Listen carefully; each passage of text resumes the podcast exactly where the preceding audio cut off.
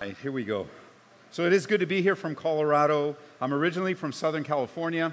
I got saved at a Calvary Chapel there in uh, Downey, California. So at the conference, uh, it was a tremendous privilege uh, to be on the same stage with my pastor. So my pastor was there, and uh, he's just finishing up 50 years of ministry. Uh, 50 years, 5 0.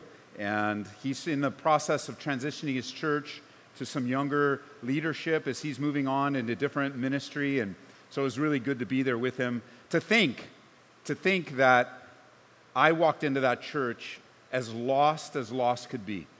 I mean, if, if it wasn't for the Lord at that time in my life, I obviously I wouldn't be here. Uh, I was addicted to alcohol and drugs and partying and hurting and harming my wife and in and out of jail. Uh, and this last ditch effort, a buddy invites me to church. And to get saved there, discipled there for eight years, serving there in all kinds of different areas, and then to launch off and plant a church. So we've been in Colorado now 21 years, and we've been serving that whole area of Denver. We give God glory. You're right. Uh, we're in Aurora, Colorado, which is a suburb of Denver, and the Lord has really allowed us to be used in great ways. So it's an honor just to think of to be here with you today. What a privilege and an honor it is. It's not taken lightly. So, one of the things that I do uh, when I guest teach is I take a video and I send it back to our church of, of the church saying hi. Would you guys be willing to do that? Okay, if you're on the FBI wanted list, just put your head down like this. It's okay, but here's how it's to work I'm to set the video up. I'm to take a video on my phone here. And here's how it has to work it has to work this way. I don't want to stop and start over again, okay? So it has to work this way. Even if the camera's not on you, keep saying hello and yay, because otherwise it gets really quiet. And so just say hello and hey, however you, aloha, however you want to say hello to them. And then I'll just pan through all the way through, and then we'll start today, all right? So you ready? On three. So you guys start even on three over here. Super loud, uh, super enthusiastic. Say hello to the church in Colorado. So you ready? One, two, three.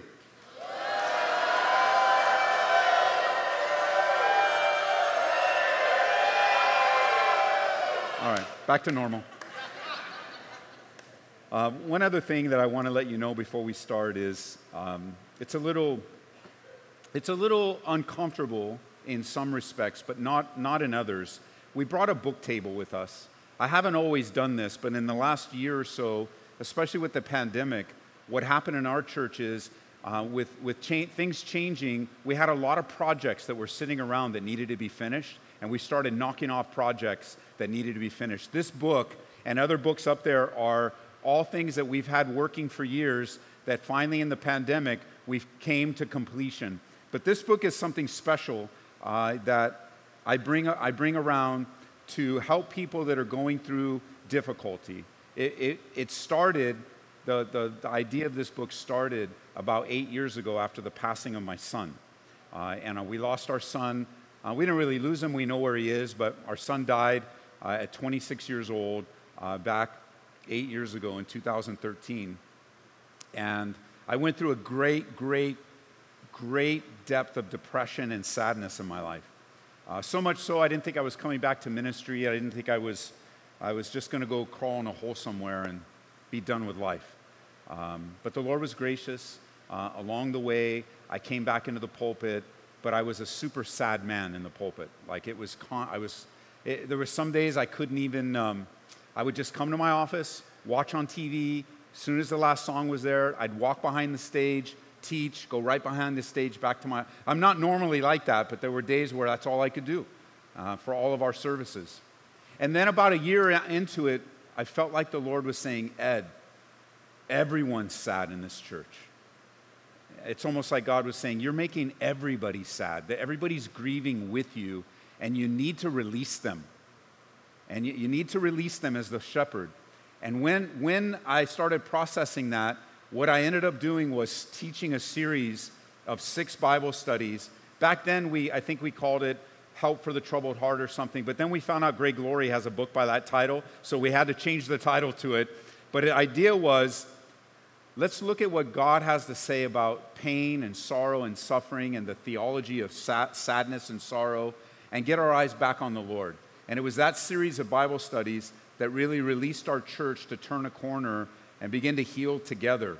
Uh, and then my assistant, Cassandra, uh, she's such a great woman of God. She said, Ed, we've got to put this into a book. And I didn't want to put it into a book. I don't have time to, to do that kind of stuff. But she was very persistent. So it's not like I'm not like an author. I'm not sitting around writing, going away by myself to write. These are edited Bible studies for print form that if you're going through it, uh, if you are, you know somebody that is, this is a resource for you. Uh, if you do end up getting it, just understand that all the resources, all the net profits of the books go all to our missionaries. So it's not for me, it's for the Lord. We make sure it all goes to the Lord. Uh, and so this, all these net proceeds go to missions. And of course, if you can't afford it, just take it. It's okay. It's, we want to give the things out. Uh, and so this resource, and I want to give this to you because I know that we share something in common. You. You're welcome. And so I just wanted to be sure that you guys knew that. Um, I used to be uh, embarrassed doing this, but then, you know, I'd be standing in the pulpit promoting or, or encouraging a, somebody to get a Skip Heitzig book, get a Greg Laurie book. And here's the thing if you believe in the resource, then make sure people know about it and just tell them. And, and as the Lord would use you that way um, and use me that way, I appreciate the opportunity. So today, I want to talk to you about the goodness of God and how faithful He is to us and how much He loves us and cares for us. So let's pray. And you guys watching online as well, we just want to welcome you. Uh, I don't want you to feel bad if you're still kind of concerned about being with crowds or you're concerned about getting sick. It's perfectly okay that you join us by technology. The Lord is with you, and we praise God that we have technology today, that we can do this and we can be together in person, we can be together online. And I know people are watching, perhaps even my wife uh, in Colorado. Hi, honey, in case you're watching, we love you, we miss you, and it's just like you're with us. Oh, I got turned on. You good? Uh, is that my sign to be done? It's like, Father, we're grateful to be together, near and far even the visitors here from around the world, that you have an appointment with us today. Uh, it's your desire that we're here and that we're together and that our hearts are turned toward your goodness and your great love today. I pray, God, for all that's happening in this room, all the feelings, emotions, all the cares and concerns. Simply acknowledging to you that things are outside of our control. But even though they're outside of our control, we yielded our life to you, the great sovereign King, who we await to return in any moment. Until then, we choose to rest in you. And we choose, God, to trust you. We choose that you would have your way with us by faith. And that today, God, you would speak to us and minister to us and fill us afresh with your Spirit. In Jesus' name. Amen. Would you take your Bibles, please, and open them to the book of Nahum? Nahum. So if you have a hard time finding it, it's okay to use the table of contents. But I also remember Nahum. I always remember it Jonah, Micah, Nahum, Habakkuk. Those four always go together. So if you're somewhere, Jonah, if you find Jonah, Micah, Habakkuk, you are in the right place. And I just got this new Bible, and you know what I found out? They moved everything. Everything's all in a different place. And so sometimes it takes time to find it. But I want you to find this. I want you to mark it in your Bibles. If you're using a phone or an iPad, make sure you highlight this. Make sure you bookmark it. Don't forget this truth. It's in Nahum chapter 1, there in verse 7. A very simple message for us today, and yet very powerful.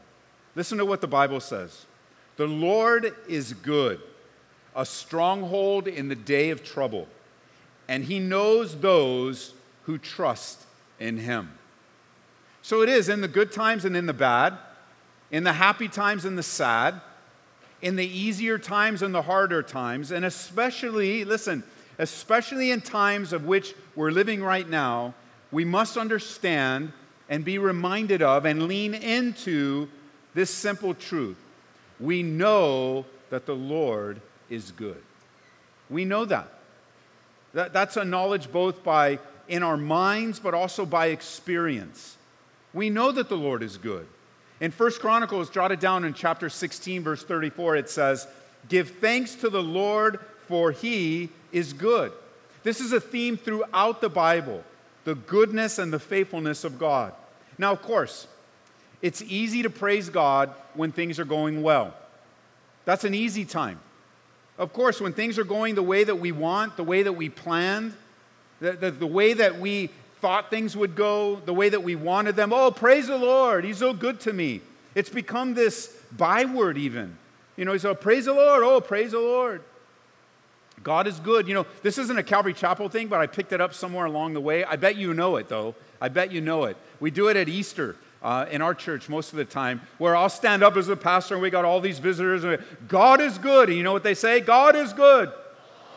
and all the time. I don't know where you picked it up, maybe from the same place. And, and I brought that in and I'm like, yes, God is good. All, and so there are, yes, God is good. All the time, all the time, God is good. Except if you're carefully watching the fellowship, you'll see people that don't participate. They might be sitting next to you, they might be sitting behind you, they may be in front of you, and surrounded with people screaming and yelling, God is good. And we make a big deal about it, you know, because there's so many new folks there. We want them encouraged. But there are always those among us that aren't participating. I mean, of course, God is good when you get a raise, when your family's healthy, when winter ends. You know, that's something I learned in Colorado. Not so much here or in, uh, in Southern Cal, but in Colorado. Did you guys know this? I bet you didn't even know this. There are actually four seasons. Four very distinct seasons, and one of them is called winter.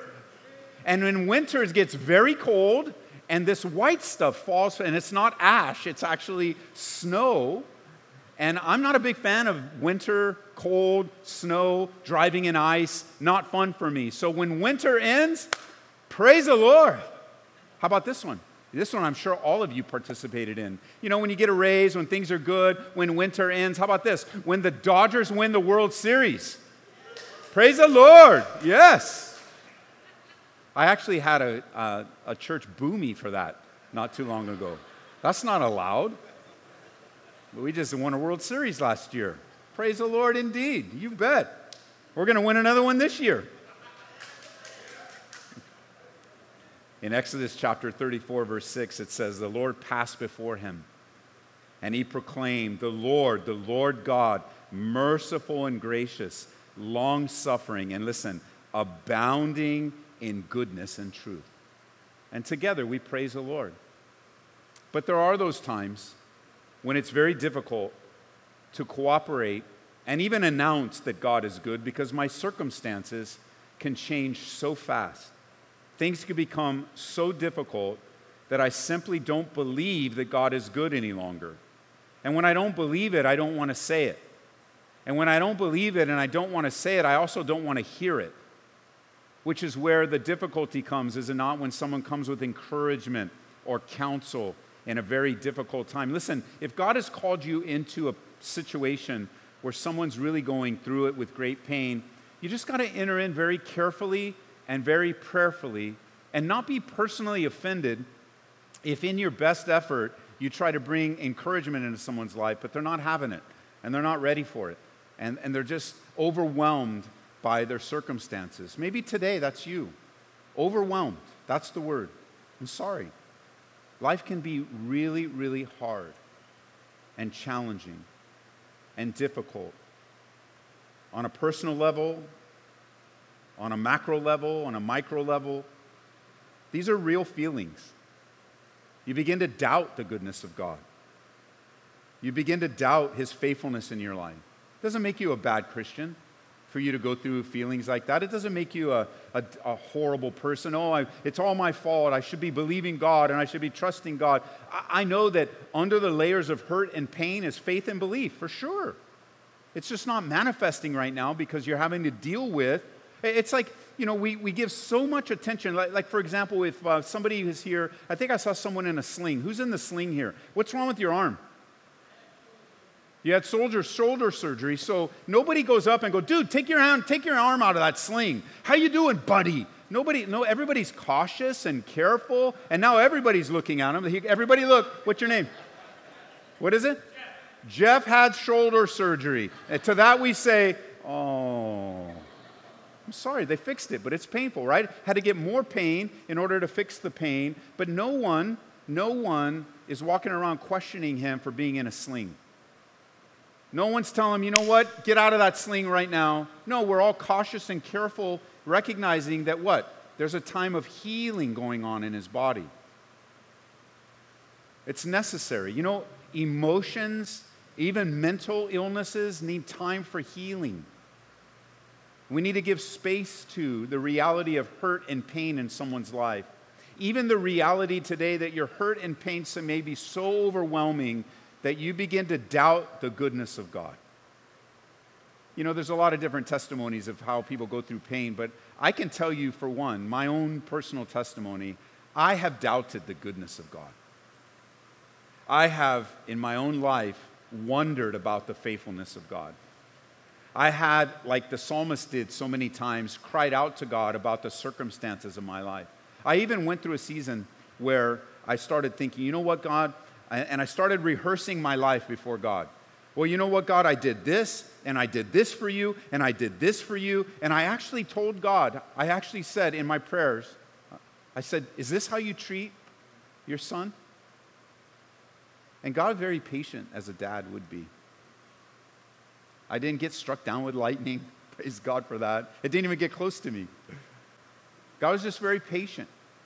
In Psalm 103, it speaks of God. You know, it, unfortunately, the New King James has a real difficult translation. It says, like a, like a dad pities his kids. You know, the word pity doesn't really have the significance of what the word in the Hebrew really means. It, it, speaks of, in the New Living, I think they did a better job, where it speaks of God's compassion. Like a dad has compassion on his weak children. You think of you treat, teaching your kids how to ride a bike. Uh, or in my case, teaching my kids all how to drive the car. That's a different Bible study altogether.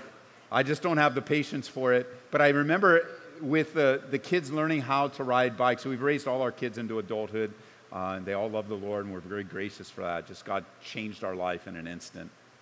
But I remember as the kids, you would push them along and let go, what would happen? After a couple pedals, they'd fall. I, I didn't walk up to them and kick them and go, What is your problem? How come you don't understand how to ride a bike? You're never going to amount to anything and just walk away from them. No, what do we do? Comfort them, encourage them, get them back on the bike, run with them a little bit longer, get them back on the bike, run with them a little longer, get them back on the bike. And then all of a sudden, as you're running and they're taking, and then boom, they took off. And you're like, come back, come back, come back. Let's consider the three things that Nahum says today, as God might be comforting and encouraging you today Three very simple things. And you got to understand Nahum, he's prophesying in a time of great judgment upon Assyria. This is the message of God. There's much to be said about studying the prophets and feeling like a prophet this day, these days. Okay, so I want you to prophesy to a nation being judged of the goodness of God. That's what's happening with Assyria.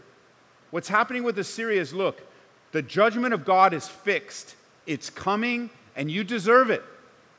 That's what Nahum, Nahum's in the midst of that. This, this is the reality. Judgment is coming and you deserve it. But along the way, in his own heart of hearts, because of his relationship with God, this is even before the new covenant, he's overwhelmed by, in the midst of judgment, the goodness of God. And there's just three points today. Number one, the Lord is good. Say with me, the Lord is good. Look at your neighbor and tell him, The Lord is good. Say it out loud. Just say it. Tell somebody. The Lord is good. Turn around and do it to the other person. The Lord is good. Period. The Lord is good. The Lord is good. This is the spiritual battle ongoing in your life right now. This is the battle for your daily spiritual, mental, and emotional health is right here. Do I believe that God is good? And there are so many things thrown at you to not believe that God is good. It's important that you have this as a basic fact of your relationship with God, that you just know that God is good. Why? Because in our spiritual battle with the world system, the cultural pressures around us, in the battle that's going on with our own flesh, our own carnality. If you ever think of flesh, don't think of flesh as like the flesh and bones. Uh, here's a phrase to remember when you hear the word flesh in the Bible in a spiritual definition. I want you to think of it this way the flesh represents this, and I quote, your old sinful habits, end quote. Your natural proclivities apart from the Spirit of God. For, example, if you want to know where your flesh is today, you want to test your flesh, simply go home, take out a hammer, put your thumb on a piece of wood, and slam your thumb. Your first reaction is your flesh. Now, some of you might be dropping an F bomb. Why? Because that's in you. It didn't go away. That's your flesh. In the past, when you were angry and hurt, you started cussing people out. It's still in you, your flesh. It's a battle. For some of you, you're just gonna like, oh, I can't believe I did this. What an idiot I am. Why did I listen to Ed? For some of you, you beat yourself up. That's your natural proclivity. Instead of trusting God, you blame yourself for everything. That's why manipulation, why you're vulnerable to manipulation, because you just have that sensitivity to blaming yourself for other people's bad decisions. And whatever that response is, I mean, a, you don't need to hit your thumb, just drive. Just drive here. Have you guys driven here? Like, I, grew up in Southern Cal and I drove there. Colorado, they have their own deal. But here, it's wild here. It took me a, we were here, we've been here for a week. My wife was here, she's gone back now, but she was, we were here early and, and uh, we were able to rent a car. And for the first couple days, I'm just all tense. She could say, I'm just tense, I'm just tense. And then I remembered, like in, when we were ministering in New York, in Manhattan, when you're walking, that's how it is driving here. People are pushing you and moving, and they're just on. And somebody told me in Manhattan, and so I did it here too hey, if you really want to get through and walk through, just walk like everyone else. Pick up your pace. Don't look at anyone. Just keep, they won't be offended if you bump them. Just keep going. So here, like I just started driving like everyone else. So don't be mad at me for participating in the way that you drive here. Did, have you guys driven here? Like it's scary. And I was getting mad at people. That's my flesh. Like I own the road. I don't own the road. But the people here, you, you know who the people here that drive? You. You. It's okay. I forgive you. The world, the flesh, the devil. Do you know the world and the, the, the devil get blamed for a lot of things that are actually just you? Your biggest problem in life is not the culture and it's not the devil. Your biggest problem is you. The biggest issue I have in life is myself. And the battle, as my brother says, of a disciplined mind. The key to progress in your walk with the Lord is a disciplined mind. And you're like, oh, Ed, you're just making that up. No, the Bible says he will keep him in perfect peace. What? Whose mind is stayed. There's a discipline to focus not on what the news reports say, not on what a website says, not on some YouTube video. Keep your mind stayed upon the Lord if you want peace. You don't want peace, get involved in everything else. Receive everything else. You want to walk around all nervous and mad and upset like the drivers here? You want that? You know, it was great to drive up here on Sunday. Nobody was on the road, but even so, Nobody was on the road except the guy behind me that wanted to change my radio. He was so close, I felt like his arm was going to come in and change my radio. I, I, don't even know where he came from. Out of the, I don't know where he came from. But if that was an experience, if that was a, an illustration, that guy behind me today just wasn't caring about me and my daughter driving to church. He was more interested in himself. I wasn't going fast enough for him. I didn't make the turn right, whatever it was. A lot of believers are living life like that. You don't care about other people. And so you're making your decisions and you're doing things because you're not showing, and we're not showing preference, caring and loving because of what God has done for us. Since the Garden of Eden, this has been a battle. The doubting of the faithfulness of God. Remember, the very first temptation that came on the planet Earth was a question to doubt God. You know, we're in interesting times right now, are we not? Amen? Anybody want to amen that? Uh, we're using words that are almost getting worn out, like pandemic and unprecedented and all that. They're all getting worn out. But in my lifetime, my lifetime, this is the greatest significant era in my lifetime. Certainly the greatest significant era in my pastoral ministry. We're, in, we're living in interesting times, absolutely. And in interesting times, we need to stay very focused on what God has called us to do. It's very important. There, there is no other opportunity. Yeah, but Ed, you don't understand such and such and so and so. Yeah, but God is good. Trust Him. Yeah, but you don't understand this and hey, God is good. Trust Him. Don't fear man. Jesus taught us this. This would be a great time if you haven't recently and, and I've been encouraging our church to do this, so this isn't something I just brought to you today. I've been encouraging our church. Take a fast, take a fast from social media and all news outlets, the ones you don't agree with, and especially the ones you do agree with. Take a fast and seek the Lord. Just see the world the way the Lord does. Begin to pray for your neighbor and find out what's happening in your neighbor's house. Is that neighbor that's screaming and yelling, is there abuse going on in the house right next to you? Is there a kid that's a prodigal across the street? Is there heroin on your street? Is the homeless person that you pass at that corner all the time, are they needing attention rather than just looking at them and going, oh, look at the homeless problem? God actually has encouraged us to see problems and to meet them with the gospel.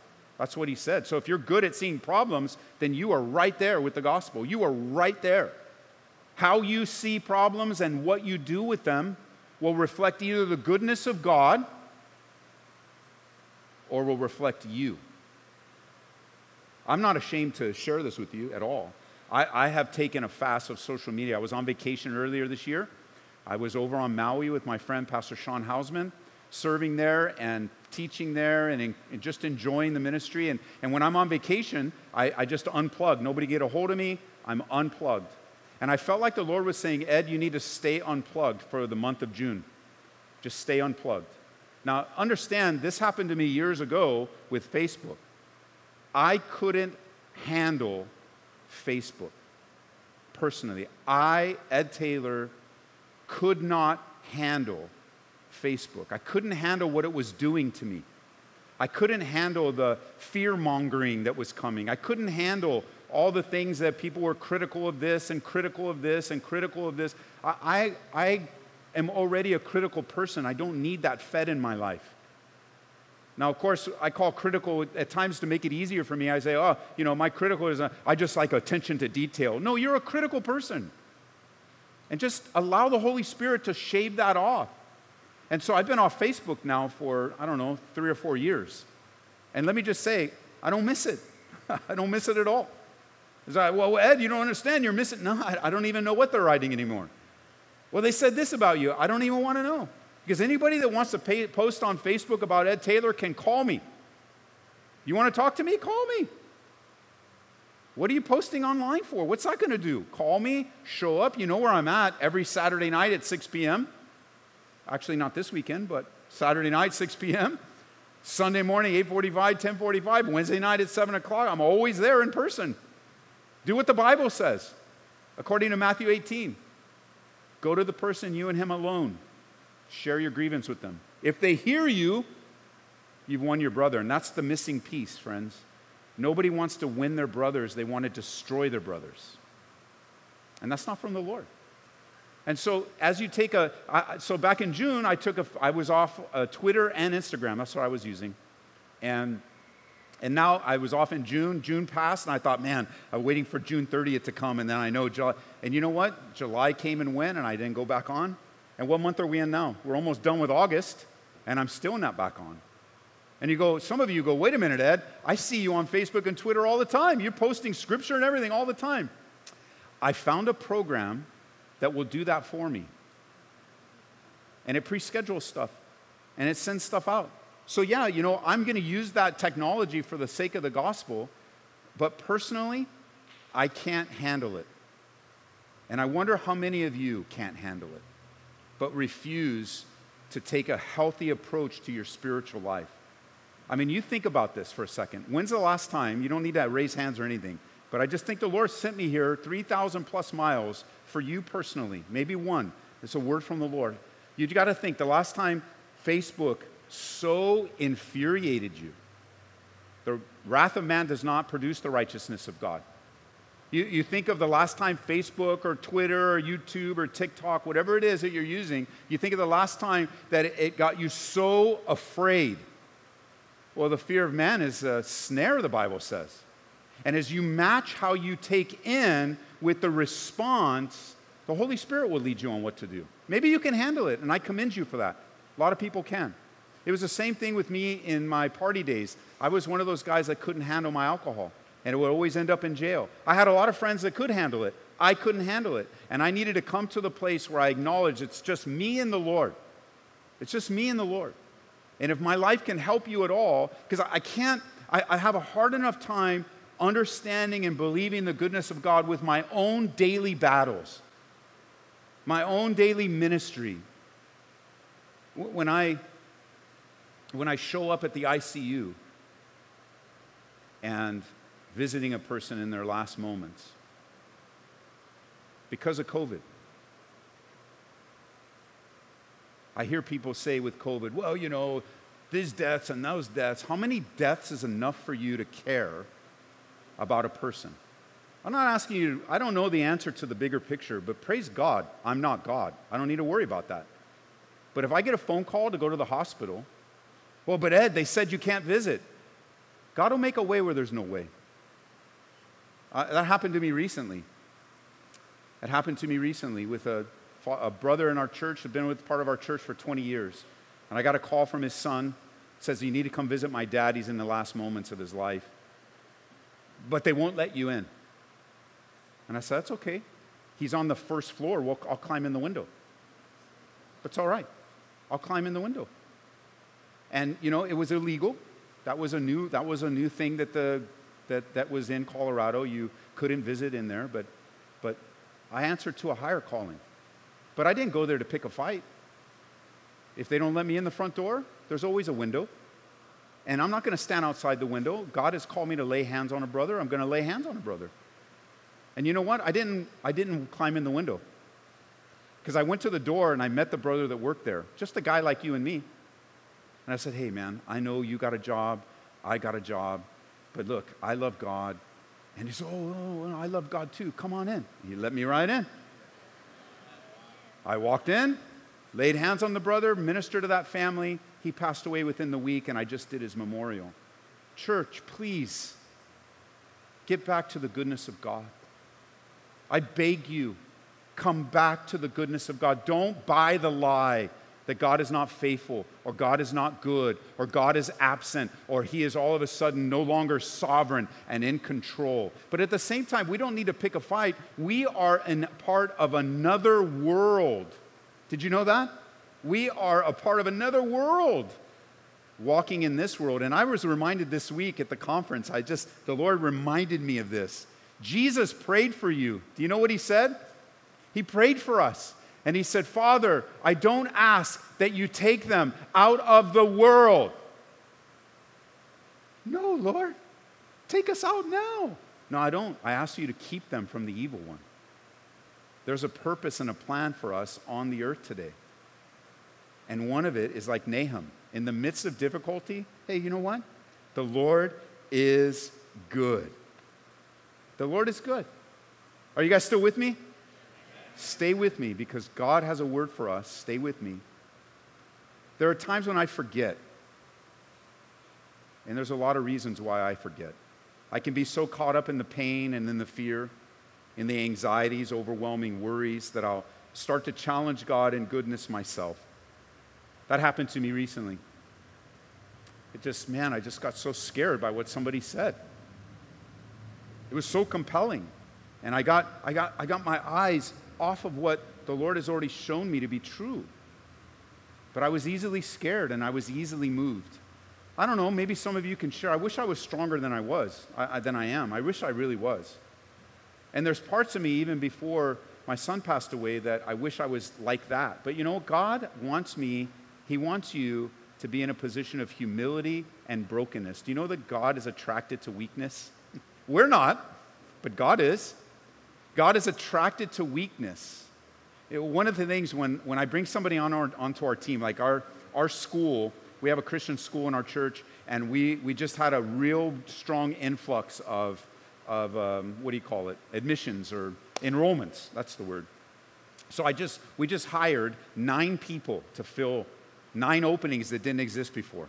Imagine that. Unbelievable. Unbelievable. And in those, in those nine hires, I have the same sets of questions that I ask.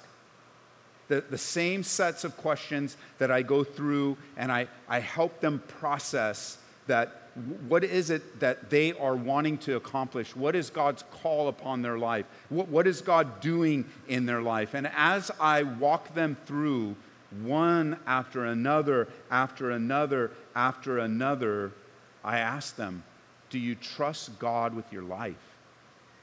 Because I don't know the direction that this church is going to take, and I don't know what decisions I'm going to have to make. I, I, don't know. I'm not there yet. I don't know. I don't live. You know, Jesus told us not to live. Jesus taught us not to live in the realm of hypothetical situations. Did you know that? Like we make things up in our head to scare us today of something that didn't even happen yet. Jesus said, Don't worry about what does the Bible say? Don't worry about tomorrow. I wonder how many are captivated by tomorrow, and it hasn't even come yet. And while you're worrying about tomorrow, you lose today. And then you know what happens tomorrow? You worry about tomorrow, and you worry about tomorrow, and you become a person that's caught up. And, and you know, we, we have to remember the big picture. Even as I was asking each person, do you have, what is your calling in life and what has God called you to do? Because you are entering into a battlefield for the souls of those little kids. It's a battle. And how the Lord wants to lead us. Number one, the Lord is good. Number two, notice with me back in Nahum, he is also, number two, a stronghold in the day of trouble. Now, this is an important truth. Nahum tells us that God is a stronghold in the day of trouble.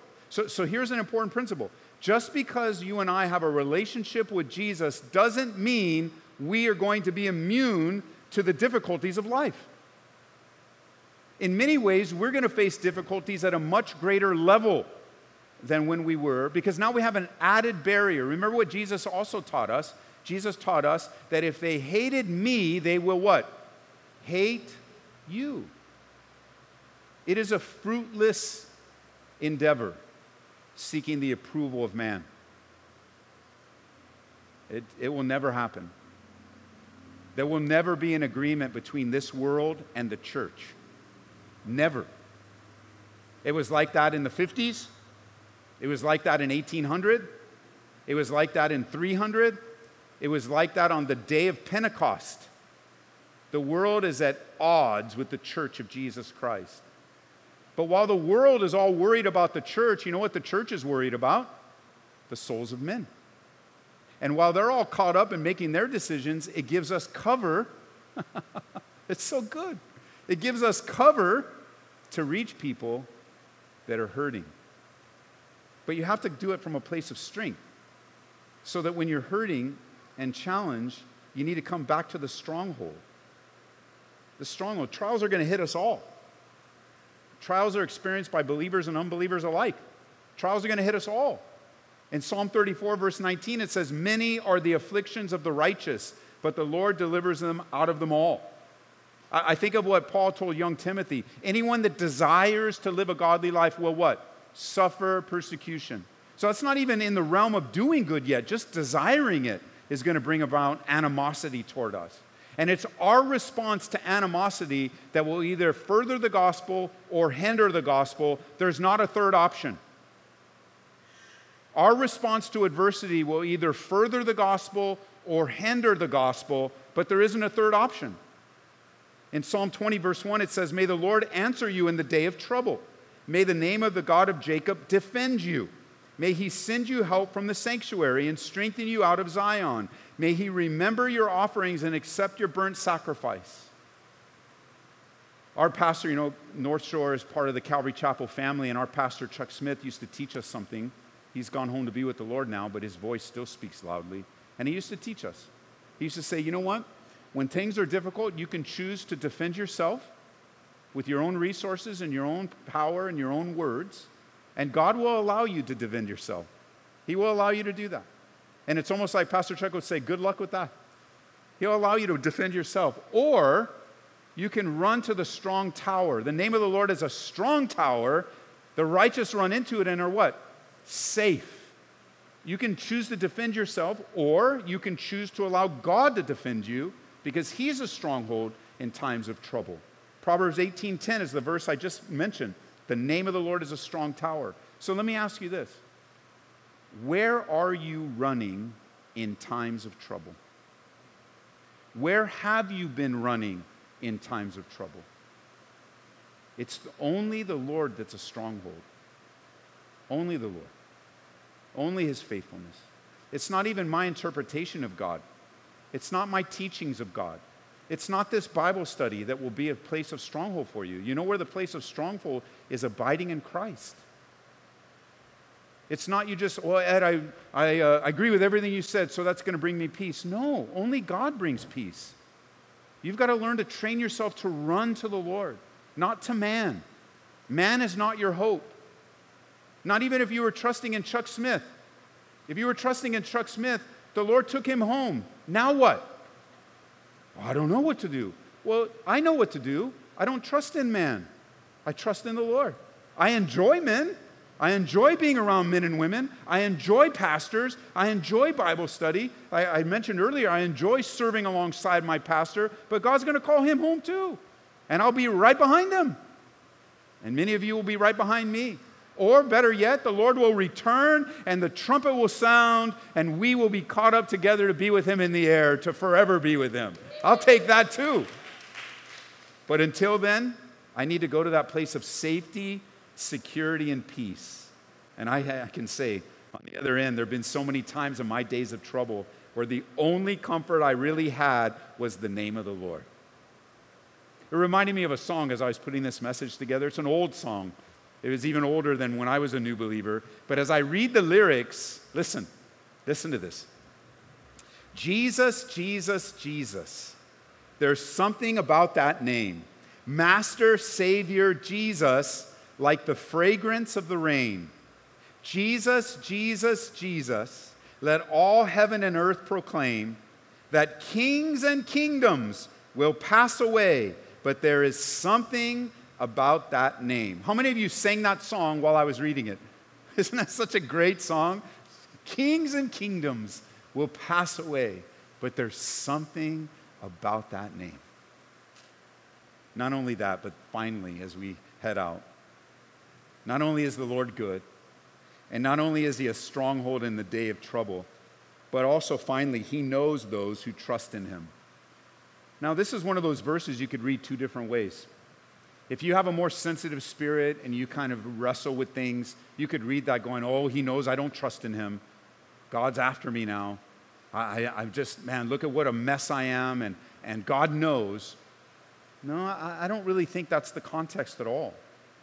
I really think that what Nahum is saying is he's like, for those that know that the Lord is good or wrestle with it, for those that run to him as a stronghold or don't, he knows you.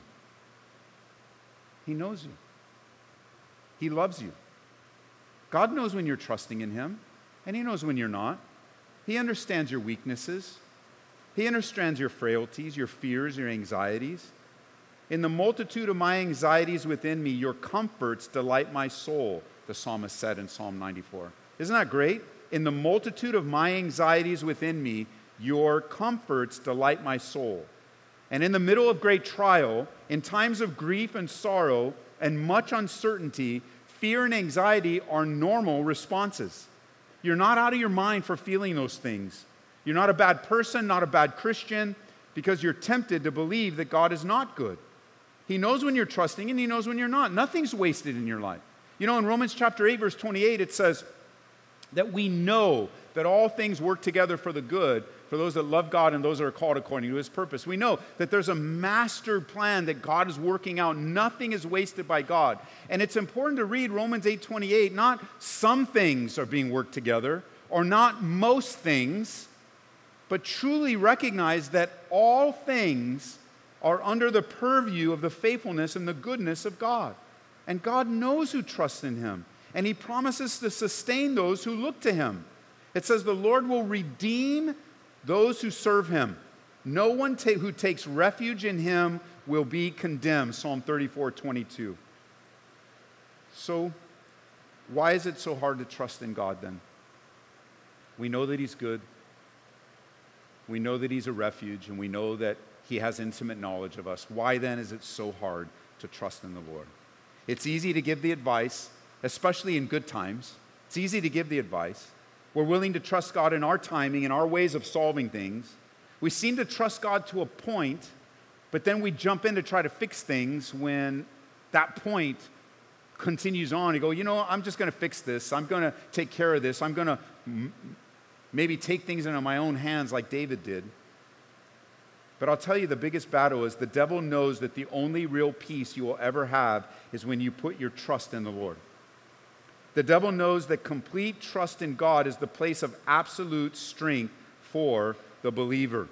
He knows that. And so, subtly, little by little, he takes away that trust that we have in the Lord. He takes away that sense of commitment that we have in the Lord. I'm going to ask the worship team to come up. I want to sing a special song before we leave. This song has become an anthem.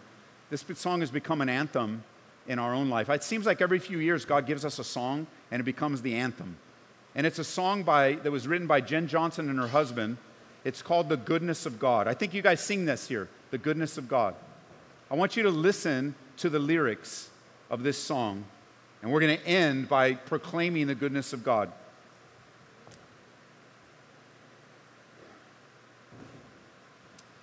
The song goes like this I love you, Lord, for your mercy never fails me. For all my days, I've been held in your hands. From the moment that I wake up until I lay my head, I will sing of the goodness of God. Because all my life, you've been faithful. And all my life, you have been so, so good. With every breath that I am able, I will sing of the goodness of God. I love your voice. You have led me through the fire. And in the darkest night, you are close like no other. I've known you as a father, and I've known you as a friend, and I have lived in the goodness of God. That's a good song that God has gifted these men and women to put to music a reminder of his faithfulness. So let's stand together, would you? I want to sing this together. I want this to be the anthem, maybe even just today, perhaps for the rest of your life, that you be reminded of the goodness of God. Life can be hard and life can be bad, but God is faithful and good. He will get you through this. You will make it through. You will get to the other side you will see God's blessing and will accomplished in your life. Even if we make it limping, you know, I, I like to describe like Jacob. You know, Jacob went into heaven limping. And I think so many of us, the longer we live, we get so beat up and wounded in life that we're just going to be limping along. But even limping along, you're going to make it. You're going to make it into the presence of God. You're going to stand there, and I hope one day to hear these words Well done, good and faithful servant. Enter in to the joy of the Lord. And you get that invitation today. May the Lord declare upon you in those areas where it's true, well done, good and faithful fellowship. enter in for these moments into the joy of the Lord. And listen, I recognize that even in a time like this, you'll hear a message like this and feel great conviction. You'll feel great conviction because of behaviors and attitudes and words and posts. And so allow the Holy Spirit to lift the burden. Repent of your sin.